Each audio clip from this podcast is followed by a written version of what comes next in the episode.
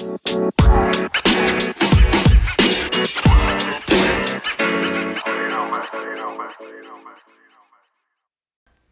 to Clayton's Business. Today's episode is on operations influences.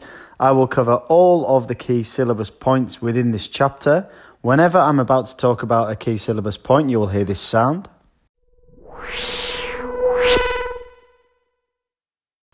And follow this at your own pace. If you wish to ask me any questions at any point, I can listen to it. I will reply to you in the next episode of the podcast. So, what are influences on operations? Obviously, there are absolutely loads of different influences which affect operations. There's a dynamic external environment, and the influences on business operations basically include what is in the syllabus, which are globalization, technology, quality expectations, cost based competition, government policies, legal regulation, and environmental sustainability.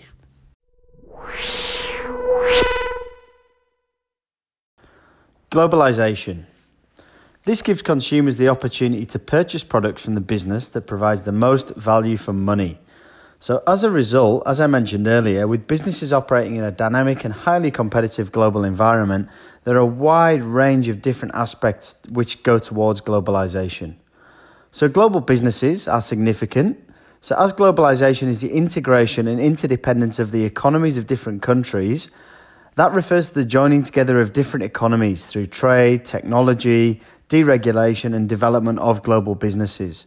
So, because of that, there's an increasing flow of goods, services, people, finance, and information around the world. Different currencies are obviously vital towards globalization as an influence. So, when a business does operate in multiple countries, they will have to convert currencies to pay for the suppliers for their inputs and the value of these is affected by the level of economic growth and confidence in the economy. Any depreciation of the Australian dollar against the currency leads to rising costs, which can be highly problematic. Trade agreements as part of globalization is really important as well. So, if you've got a bilateral trade agreement, that's very similar to a treaty between two countries which reduces barriers to trade and promotes economic integration. If you've got a multilateral trade agreement, that's between more than two nations. So it's really important for a global business, if they wish to enter the market, is to look at the amount of barriers to trading that exist. The emergence of global consumers is obviously vital to globalization as well. Globalization generally enables higher incomes, and there's many parts of the world that do have a rapidly growing middle class, and those people wish to buy goods and services that will improve their quality of life. An example is India. So by 2025, India's middle class will have grown from 5% of the population to more than 40%. So that leads to huge consumer demand, and the market needs to cater for that. Globalization will open up new markets, and operations also needs to be able to change the features, design, the quality, or the information to suit these new markets. Different cultures as part of globalization are very important as well. As many businesses do, when they relocate or expand their operations, there may be a vast array of differences in the way the business needs to be organized or needs to be managed. And it really is advisable for them to speak to local experts because if you can prevent any issues caused by any culture clashes, this can be a huge benefit and it can reduce any problems down the line.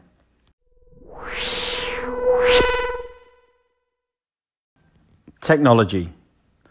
So, leading on from globalization, technological developments have spread worldwide at a really, really rapid rate.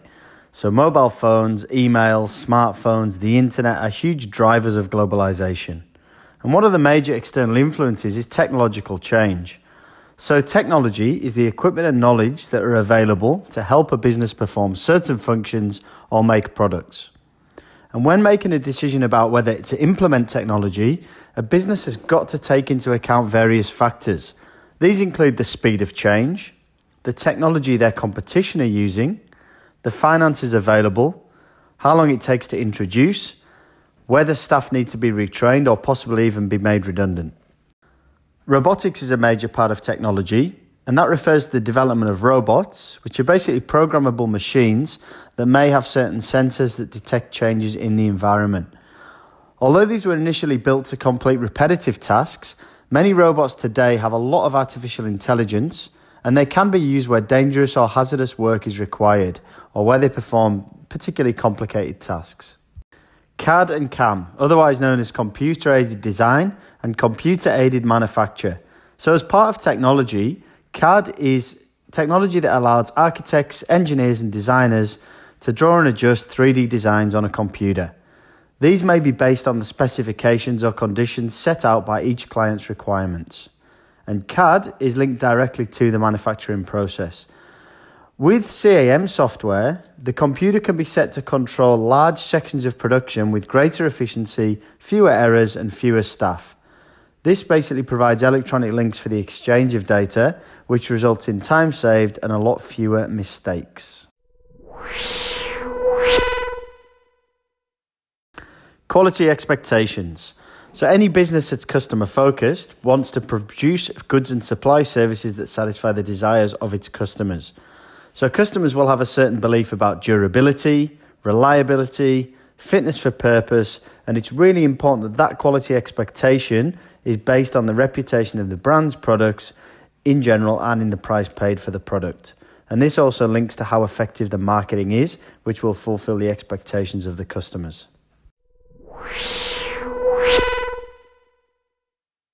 Cost based competition. So, if a business wishes to gain a price advantage over its competitors, it may use operational strategies that lower the cost. That can then make its prices lower than its rivals. So, we've talked about the cost leadership strategy in the past, and this works best when there's little difference in the products being offered by competitors, and so businesses will then get a competitive advantage by reducing the cost to produce and supply their products at a low price. Government policies. These are methods used by the government that encourage the operations function to be more innovative or more competitive. Economic growth benefits Australia if they can do more with less. So, if they can increase productivity and reduce the cost of producing exports, then it's beneficial for Australia in general.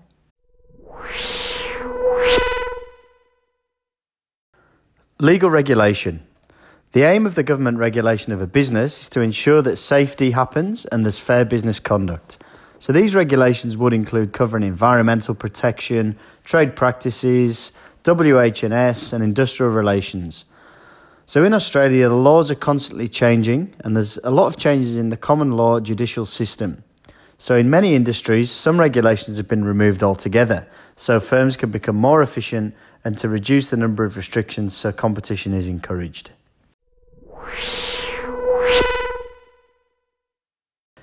Environmental sustainability.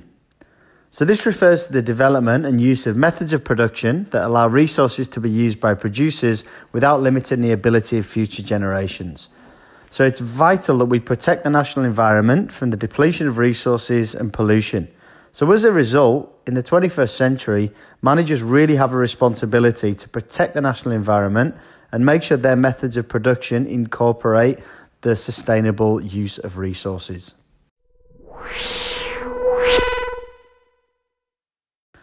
Corporate social responsibility. This is so important as a genuine goal of business. This is an extension of the triple bottom line, in which a business's performance is evaluated according to its financial, its social, and its environmental criteria. There's a few other corporate social responsibility issues, which include justice and equity, the corruption and any bribes that are paid, the transparency of the corporate world, standards of labour, particularly in poorer countries, and human rights. So, CSR is really the duty of care that a business has towards its stakeholders other than just its shareholders.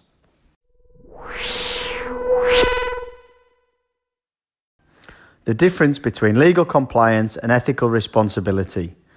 So, ethics isn't just doing the right thing, it's more than that. It's more than merely complying with the law and pleasing the owners of the business.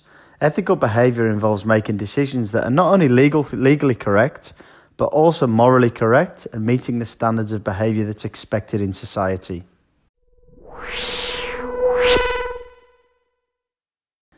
Environmental sustainability and social responsibility.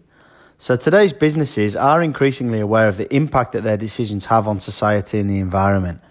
Local communities are much more aware of the activities of business because they are shareholders. There's also greater scrutiny by the media, organisations such as the Australian Consumers Association, and government institutions such as the Australian Competition and Consumers Commission and the Australian Securities and Investments Commission. There is an expectation by society that businesses must consider and value achievements other than just profit, growth, and market share.